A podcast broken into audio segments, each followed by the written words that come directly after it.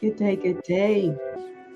I want to welcome you back to the Holistic Life Podcast. I am your host, Shelby Frederick, also known as Lady Jewels. And we are broadcasting live from the Columbus, Ohio region. And we are continuing on in our series of mental health awareness as we are closing out the month. Of course, we have been fo- focusing on emotional um, wellness um, all this year. And we are going to continue on on today with taking the initiative. Taking the initiative. We have been uh, talking to our parents and caregivers, um, especially those of teenagers and just giving you some um, some education um, concerning uh, their mental health, uh, concerning um, the five major anxiety disorders that we have talked about. And of course, we know um, here at the Holistic Life Podcast that we always incorporate um, the Word of God um, anytime we are talking about this topic. Uh, we are not separating um, what we do.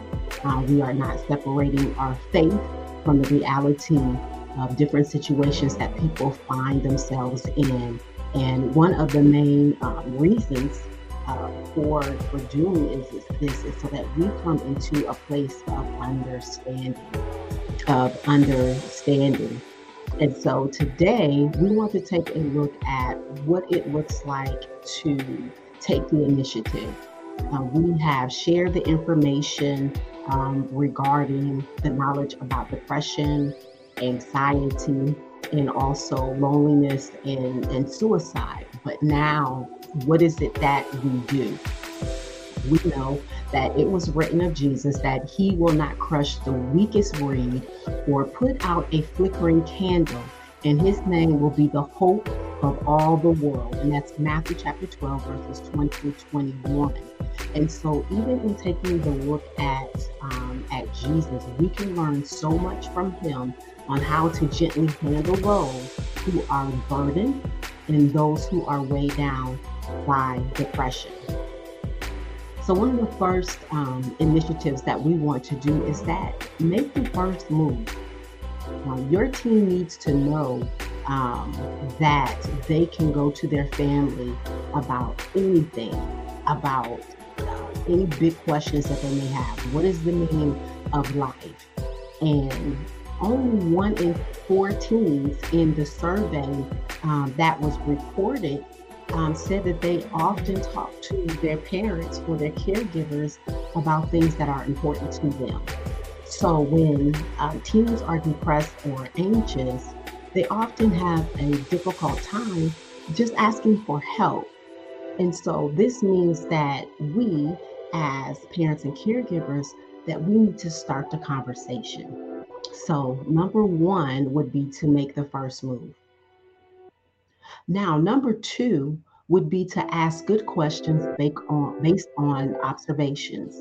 So, people tend to become defensive when they feel vulnerable, and our teachers are no different.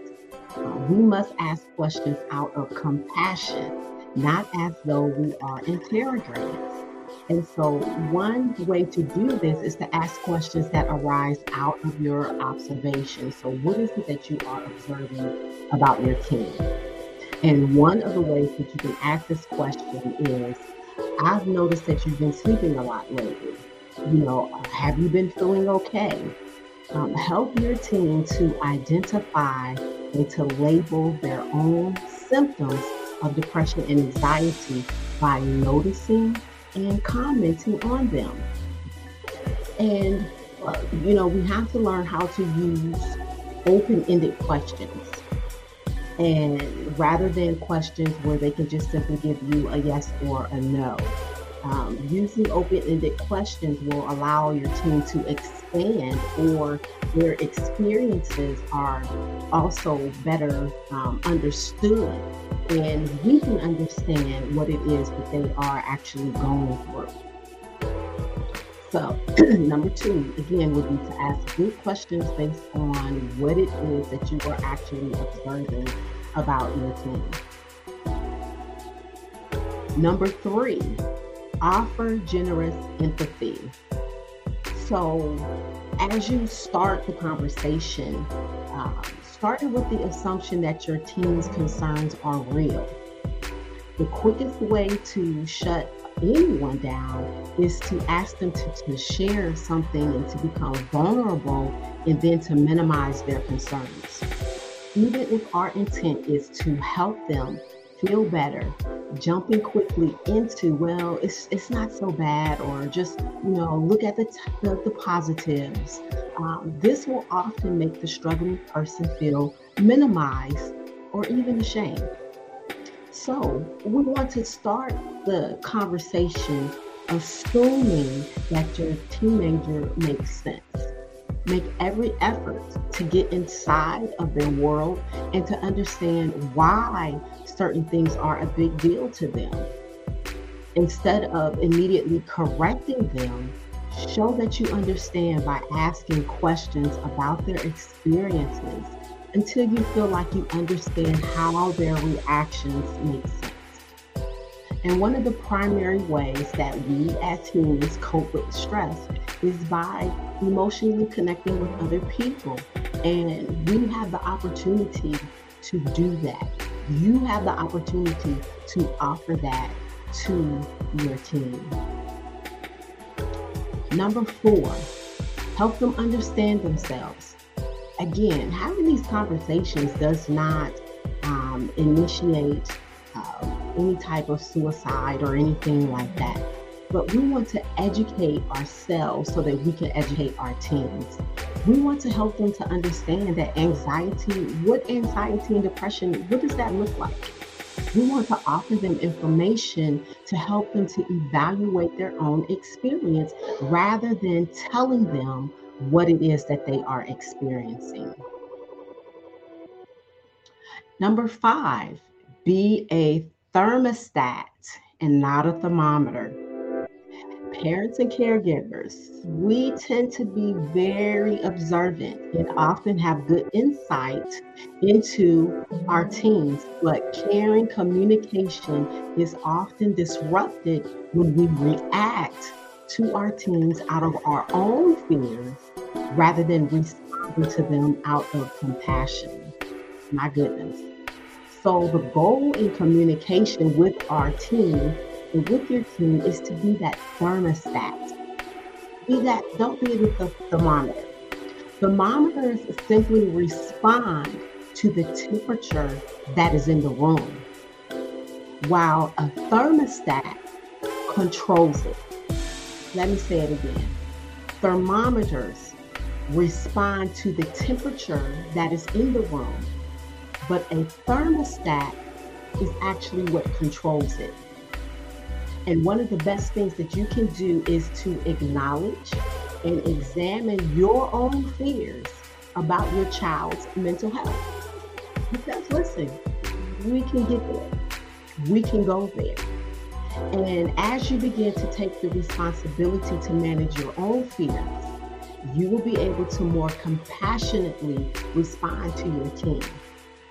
If you have no idea how to do that, a good counselor would be able to to help you uh, understand what that what that process looks like. A good counselor would be able to help you um, to give you those those good tips and and and to help you through the process as you are helping your team.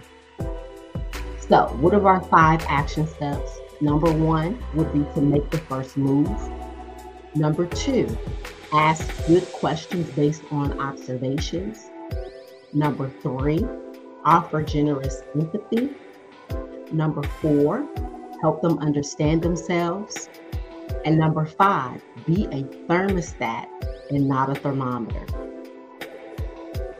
Now, let's go into our next section and what we will kind of end up with on today.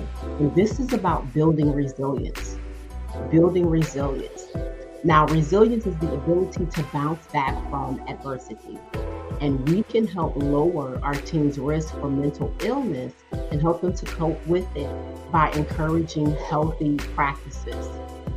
Now, we want to focus on filling up. What does that mean? You want to help your team to discover what they need to stay fully physically, relationally, and spiritually. So, again, we're not just talking about physical things, we are including and incorporating spiritually. What is it that they need to focus on filling up? Now, every person has a, best, a baseline, and every person's baseline is different. So we want to begin to use um, certain um, diagrams, which I will um, share um, later on uh, after the podcast, uh, what this is going to look like. Um, and these are just some things that you can help them to identify what their daily and what their weekly needs are in these three areas. So, to kind of go over them in physical health, help them to look at how, how many hours of sleep are they getting each night? How many, what are the number of meals that they are eating per day? What about the limits on caffeine intake? The minutes of exercise every day or every week? And then medications taken as prescribed. So this is looking at physical health. When we talk about relational health, what is the number of time or the, the time that they are spending with their friends? and what is the time that they are spending alone. And then spiritually, what is the time that they are spending with the Lord, and what is the time that they are spending in corporate worship. Now, we want to help to eliminate or to minimize the stressors. So, teens are starting to take more control over their lives than they did as children, but they still need help in setting appropriate boundaries.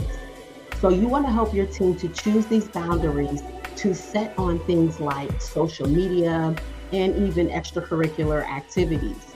Help them to identify which activities that they do out of joy and which out of obligation or addiction, and then empower them to say no when they need to say no. Now, addiction can take on many forms in a teen's life. And this can range from substances uh, to habits like gaming or sometimes even viewing pornography. Listen, our teens and our young people, even as um, early as elementary school, are viewing pornography. And we may even add that as one of our topics that we will um, toss into the discussion a little later on. Now, younger teens are viewing it again almost as much as teens of any other age. And what we have to realize is that their prefrontal cortex, so the part of our brain that is responsible for rational thinking and decision making, is still developing. That part of the brain is still developing, and teens need adults to step in and be their thinker as well as to provide the guidance so that their uh, prefrontal cortex can make the connections that will allow them to develop the capacity to weigh options and make difficult decisions on their own. My goodness. And so, even when we are talking about um, viewing pornography, some statistics statistics here um, by One Global Youth Culture. Half of 13 to 18 year olds in the United States admit to viewing porn within the last three months. And 63% of boys and 38% of girls reported looking at pornographic material within the last three months. So, again, we're talking about them being engaged in activities that they don't even um, have the ability to think rationally and to make proper decisions because that part of their brain is still developing. So, listen, these are discussions and topics and information that we need to have and that we need to understand as parents and caregivers. Now, the next thing that we want to do is we want to instill truth. When our teens get stuck in the alternate uh, realities of anxiety and depression, they tend, they need to have truth already instilled in them. Why? So that they can turn towards them in those moments. So we want to encourage our teens to read scripture and to memorize verses or passages that are meaningful to them. Encourage them to get involved in Bible studies that help them to study the scriptures for themselves. Our research shows that Christian teens who are reading scripture and praying at least weekly, they still struggle significantly less in nearly every area. So the data is a testament that God's word has power. And as the scripture says, the insults of those who insult you, O God, have fallen on me.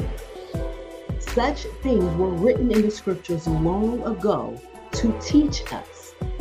God's word gives us hope and encouragement as we wait patiently for God's promises to be fulfilled and that is Romans chapter 15. And this is a summary of verses 2 through 14, and that's the New Living Translation.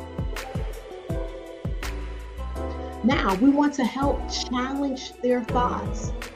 Sometimes your teens may need help seeing the bigger picture.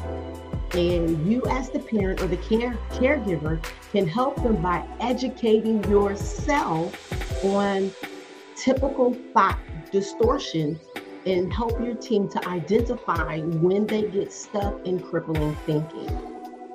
So, if you aren't familiar with, again, the types of thought distortions, a counselor can help. And last and certainly not least, you want to connect them with a therapist. Sometimes, through perhaps no fault of our own, our teens can't hear it from us. Listen, we've all been there we've all been teens, and there were just some things that we just were not going to hear from our parents. Now, that does not give us the permission to stop trying to connect, but it can give us a push to involve other caring adults in their lives. Many teens are more open to therapy than those that are in our generation and older. So if your teen is struggling, ask them if they would like to see a counselor. Therapists have a lot of tools for helping teens deal with anxiety and depression. And they are also skilled at identifying thinking distortions and helping people to change the way they interact with their own thoughts. So, if the anxiety is severe or diagnosable, then they can also be a valuable resource in determining whether medication would be helpful. So, in our closing of this, um, I believe that this is like the third week that we have been talking specifically about um, this partic- particular topic um, addressed to parents and caregivers. Uh, starting conversations with your teens about mental health is not easy. It'll never be easy, but it is extremely necessary. And while the research shows that US teens are struggling, it also um, found that family is the first place teens go to for advice when it comes to big questions in life. So let that encourage you and allow the Holy Spirit to guide you as you walk alongside your child. And I'm just here to tell you that you are not alone and that your team isn't alone either. Now, there are many resources that um, I will make sure um, to continue to, uh, to share um, resources for teens, resources for parents, and also for caregivers. There's also um, tons of online resources that you can have access to. And, and just to know that this is what this is all about. Um, you don't know what you don't know. And it, it's time out for, for us to uh, not have these difficult conversations, uh, crucial conversations, as we often um, will say. And so, again, I just um, thank you for tuning in to the podcast on today. Um, I do have some announcements um, that I would like to um, announcements that I would like to make uh, for us going forward and moving forward. And so, our registration is still open for our certified faith-based clinical counselor program um, the June, uh, the Saturday June class, um, the deadline for that has passed, but our next cohort of classes on Wednesday evenings will start in the month of July. And that will be July 6th, July 13th, and July 20th. The registration deadline for that will be Monday, June 13th. Um, I will make sure that I will post the link um, in the broadcast and on the podcast so that if you are um, interested in considering becoming a certified faith-based clinical counselor, um, that the, the training uh, opportunity is here and it is available to you. So our July class, the registration for that ends on Monday, June the 13th. Each class is $199. It can be paid, paid directly online. And we do look forward to having uh, more of our leaders, uh, more of our parents, those of you that are working in ministry. It is such a phenomenal uh, tool to add to your spiritual toolbox. And so we do um, encourage you to join us uh, for our next cohort. And I do have um, several resources as well. Um, I have another uh, book um, that has come out. Um, this is God's Remedy for Anxiety. I also have a new book that we will be releasing um, probably on this coming Friday. And that one will be talking about seven coping strategies for depression and anxiety. So, again, we are just not just talking about it, but we are also providing you with resources as well. And last but certainly not least, um, last year around this time, um, we launched our wellness journals, and we are excited that we actually now have some hardcover journals that are available exclusively on Amazon. Um, there are there is the Spirit and Life uh, journal. Uh, there is a gratitude journal, there's a dream journal, and then there's a power and life journal. Um, these are all have all been custom designed by myself. Again, um, all of the information will be available at the link. Um, so grab your journals. If you are one that like to journal, we've got some journal prompts that are going to be um, releasing coming up in June. Um, again, just continuing to provide and wellness so, again, thank you so much for tuning in to this week's podcast. Um, I am, again, Shelby Frederick, certified faith based clinical counselor and instructor. I do encourage you to go back and to subscribe to our YouTube channel. All of our podcasts are there. Um, you have the opportunity to go back and to engage in, in everything that we have been talking about. Um, this is the place where healing begins in every area of your life spirit, soul, and body. I do thank you for joining me on today, and we will catch you on next week at the same time, 11 o'clock a.m. Uh, Eastern Standard Time. And again, if you happen to miss us live, you can also um, see us on our YouTube channel. God bless you all. Have a fantabulous rest of your day, and we'll see you next week. Bye bye.